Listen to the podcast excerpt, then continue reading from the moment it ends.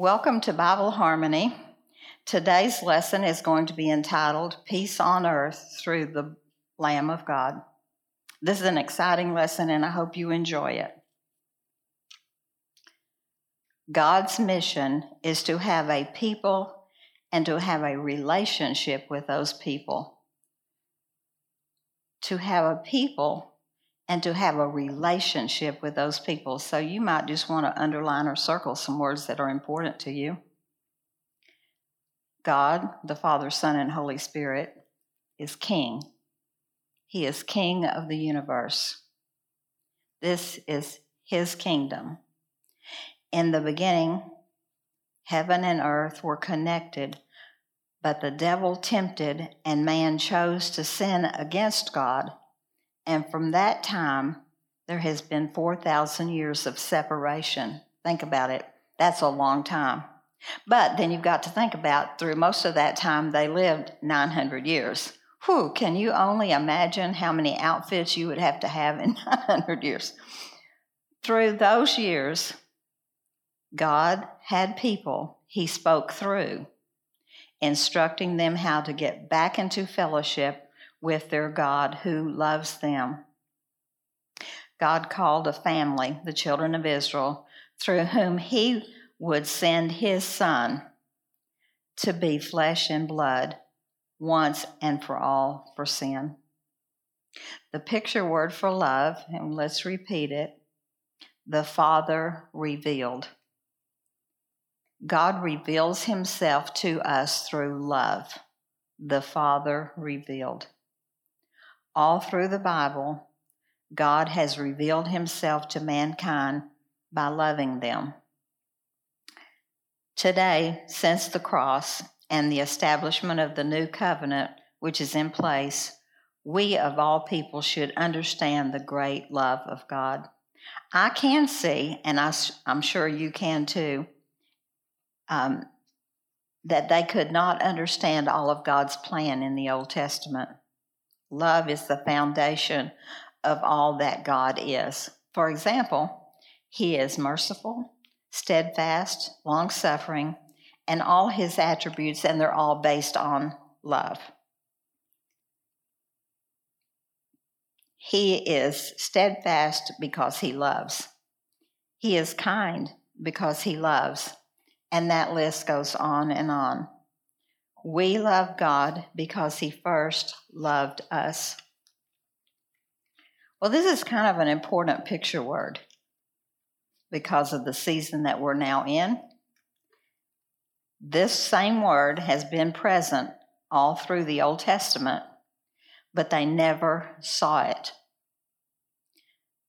The picture word for covenant, the word is berit the sign or the cross of my son. They shouldn't have been confused then when Jesus, the Son of God, hung on the cross for our sins. But guess what? Picture words were gone. They didn't have them by then. The cross or the sign of my son. That is what the word covenant is in picture words. God, love for us is not the question. But do we complete his love and then love others? That's Rackham. If you didn't hear last week's lesson, you should go listen to it. We are to complete God's love. In other words, God loves us, but do we love him back? Someone tells us they love us, do we love them back? And that completes that circle. And we talked about last week how we should be saying to God, God, I love you. Now, that was not developed in me for 60, 70 years. That thought was not developed. It was always God is mean, God is judgmental, but not that I should ever tell God I love him. But that is what completes his love. It's very hard, and I could sit on this topic, which I did last week, but we'll keep on going because we have a lot to cover. The Father so loved us, so loved us, that he gave us his Son to pay for our sins. That's a great love. That is a great love. In doing so, he established a new covenant with mankind. This is the last covenant. Call it the New Testament, but it's the new covenant. Let us shine forth with the love we saw displayed in Jesus' earthly ministry. How about it? We need to do that, especially when you consider the times that we're living in, folks. Have you watched the news lately? This plan was God's plan from the beginning of the world. It's not an afterthought with God. I've heard this taught. Well, then God had to come up with another plan because that plan didn't work, so let's come up with another plan. No, God put this plan in place. It's the same plan. He used the same word covenant. It's the same covenant. Different meaning for us today, though. God is love. How precious is your steadfast love, O God. The children of mankind take refuge in the shadow of your wings. Thank you, Father, for your steadfast love. We should thank Him for that steadfast love. Well, what is that steadfast love? Well, I'm so glad you asked. It is His steadfast love that motivated the son to become a man. I mean, would you want to take on becoming a man, realizing what you were? The Holy Son of Almighty God, flesh and blood man. The atoning sacrifice for the sins of this rebellious image bearing image bearers so they could be reconciled and free from guilt and shame. This is the, the biblical definition for steadfast is firmly fixed in place. He doesn't change his mind. It's firmly fixed in place. Whatever he said, it's if he says he loves you, if he said he died for you, if he said he wants you to walk in a way pleasing to him, he will provide that way unmovable, not wishy washy, not subject to change. A relationship with God, the good news. Well, let's focus on this good news. Creator God placed Adam and Eve in their garden home, and daily he would come to fellowship with them. Once since that time, God has sought to have a relationship with mankind we just so need to get that ingrained in our mind. He wants a relationship with you. God is not up there in heaven or even in this room, not attending to you, not concerned about you. He's concerned about everyone, every one of us. The ultimate goal of the gospel is a loving, meaningful relationship with God, to be in harmony with God. Jesus came to recover a family. That's why he came. It is through Jesus' work that we are adopted. Adoption is acceptance into a family. God is the Father, Jesus is our Lord, but He is also our elder brother. The ultimate goal of God is not a labor force, or a warring force, although both of those may be needed. It is a family. It is a family. He wants us as his sons and daughters. He wants us to be part of his royal family. Think about it. There are quite a few protocols involved in going to see royalty. We may talk about that sometime. He wants our involvement. He wants a relationship with us, and I'm going to keep repeating it. Therefore, he initiated the plan that would bring all of this about. He dealt with the one thing that stood between us and him sin. Sin. So let's look at the picture word for sin. It is chata. It is the fence that surrounds strongly or the fence of, of the snake's strength. That makes sense to you? Sin separated us from God. It, set, it fenced us away from God. It's a fence it's a, that strongly surrounds us. When Adam and Eve sinned in the garden, you couldn't see the fence, but that fence went up and it totally surrounded them and it separated them from God. Sin had separated man from God. Sin introduced the one thing that would keep us from loving, trusting, and being involved with God. When they sinned in the garden, they lost their position and their life changed. And boy, we could go on and on about their life changed, but one day all that's going to be restored. God gave them a way to have access to Him because He wanted to have a relationship with them. They had to follow the instructions to sacrifice a lamb, confess their sins over the lamb, and shed its blood. This process happened hundreds of thousands of times in the Old Testament under the Old Covenant. This very detailed process, which we are not going to discuss tonight, I'm sure you're glad, did not forgive sins. It passed them over to the next Passover. Only the blood of Jesus could take away sins once and for all. Today, on this side of the cross, we of all people have all the advantages of all other generations. We are nearing the end of God's mission, building a kingdom, the family of God.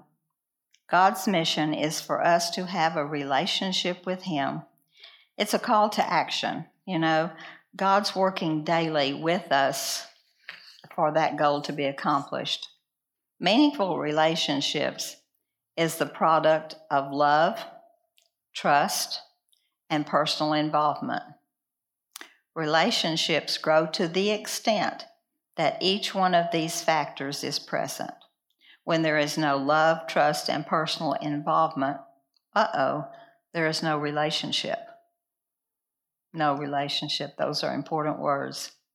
Do you have a relationship with your father, the king? Love is spelled T I M E. It takes time. It takes time to grow all three of these. We need time with God in order to develop and experience these factors. When we spend time with someone who is kind to you, well, you grow to trust, uh, grow to have trust for that person. All positive involvement is part of developing the relationship.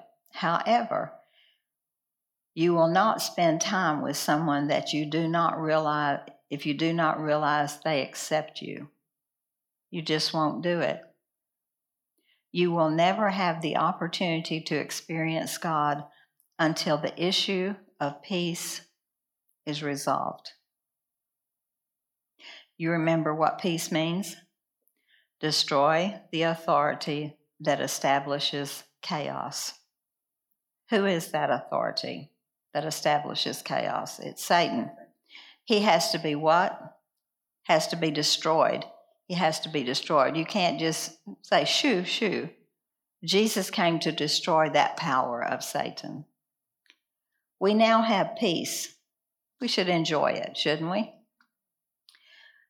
In the garden, there was perfect harmony until Satan tempted and they ate of the tree God told them not to eat of.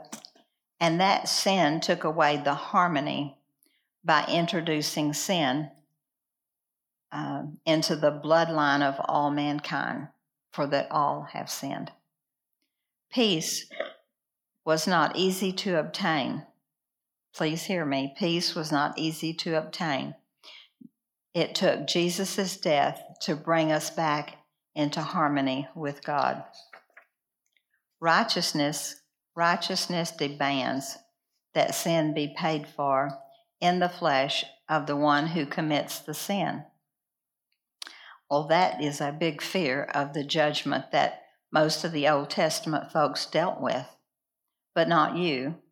The price has been paid. Hebrews 2:11 beginning it says, both the one who makes people holy and those who are made holy are of the wow, same family. Circle it, mark it, do something with that. We're of the same family. So Jesus is not ashamed to call them, or you, brothers and sisters. He says, I will declare your name to my brothers and sisters in the assembly. I will sing your praise. And again, I will put my trust in him. And again, he says, Here am I, the children God has given me.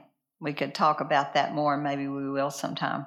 Since the children have flesh and blood, he too shared in their humanity so that by his death he might break the power of him who holds the power of death. That is, mm, there he is, the devil, the devil.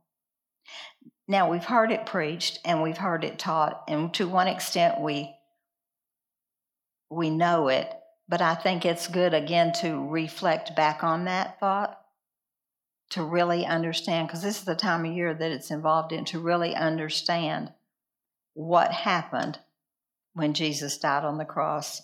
And who knows, maybe you can share this with somebody. And free those who all their lives were held in slavery by their fear of death. For surely it was not angels he helps, but Abraham's descendants. That would be you too. For this reason, he had to be made like them, fully human in every way, in order that he might become a merciful and faithful high priest. High priest was the mediator between man and God. That's who he became, the high priest in service to God, that he might make atonement for the sins of the people. Because he himself suffered when he was tempted, he is able to help those who are being tempted. And I am so glad that he understands what we go through. Romans 6 116 says, For I am not ashamed of the gospel, the good news of Christ, for it is the power of God unto salvation to everyone that believes. The good news of Jesus is the power of God. Without good news, there's no power. If you don't have God's Holy Spirit in you through the good news of Jesus Christ, guess what? No power. You have no power. The word salvation comes from the Greek word sozo. It is more than a new birth, it means healing, protection, deliverance, safety, and a host of other good things. He is our salvation. If we do not tell others about the good news, the power of God cannot come and bring salvation into those to the lives of hurting people. The good news is not for everyone, only for those who believe. When Jesus began, began his public ministry, he proclaimed the purpose for which the Holy Spirit was upon him to preach good news. Then in verse 19 of Luke 4, it says, to preach the acceptable year of the Lord. Well, what does that mean? Well, I'm so glad you asked because this is one of my favorite topics because I love the feast and I love anything about the, the Old Testament. The, the acceptable year of the Lord is the year of Jubilee, one in the same, one in the same.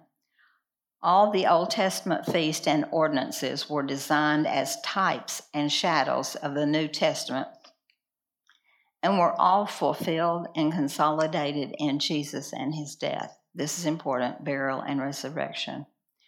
We are no longer required to keep those old covenant rituals because we are partakers of the new and better covenant based on better promises but they gave us enlightenment concerning all that has, do, has been done for us in Jesus Christ and the promise made and the blessings we can expect. expect.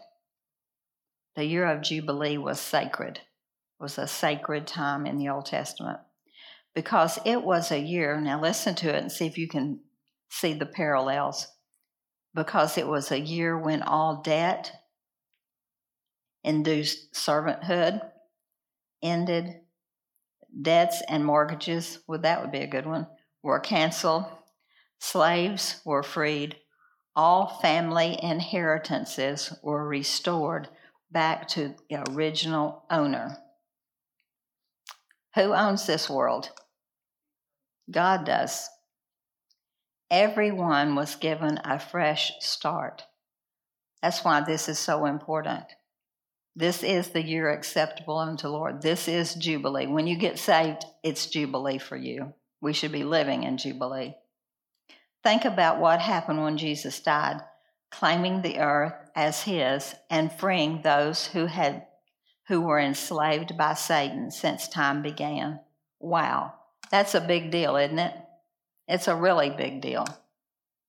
If they accepted the payment Jesus had made for them, will everybody accept the payment Jesus made? No, they won't. No, they won't. And that's so sad because He loved them and has done everything for them. But it's their job to say yes or no. This is what the death, burial, and resurrection is all about. This too happened on the dates of the first three Old Testament feasts. We're not going to talk about them. I've taught that so many times in here. With the coming of the Messiah, there would be a new day, a new day for man and for God, some 2,000 years ago now. Keep in mind that God's plan for man has not changed. He did not change from the old to the new covenant. He worked every day for 4,000 years to bring about a place to experience His love. But now, through Jesus, it could happen. Finally, a loving relationship between God and man would be possible. There would be peace. Today, Christians can have what no other generation prior to the cross ever had. We can have peace with God. He has made us righteous. He finds no fault with us because he ha- we have been washed and cleansed by the blood of the Lamb. In this atmosphere of peace and acceptance, we can come to God without fear. We can establish a real relationship with Him. We have no need to be afraid that He will reject us. We have peace. Romans 5 1 and 2. Therefore, since we have been justified by faith, we have peace with God through our Lord Jesus Christ. Through him, we have also obtained access by faith into his grace by which we stand, and we rejoice in hope and in glory of God. That word justified, the same root uh, for the word righteous, and it could read, therefore, being made righteous, being made righteous, we have his righteousness, being made righteousness by faith we have peace with God through our Lord Jesus Christ. He made him who knew no sin to be sin on our behalf, so that we might become the righteousness of God in him. That's 2 Corinthians 5:21. Well, if that doesn't cause you to want to show and tell someone, especially this time of year, I don't know of anything I don't know of anything that will. And I think we need to be re reminded of what God has done for us. Let's pray. Our precious Father, we thank you so much for the new covenant. We thank you for Jesus shedding his blood so that we might be saved. We thank you for the peace that you have given us and the unspeakable, steadfast love. Now pray, Father, that you'd help us to go share that love with someone else, that you would help us to stay in love with you and tell you how much we do love you and how much we do want to serve you and please you. We ask all these things in the precious name of Jesus and with thanksgiving. Amen.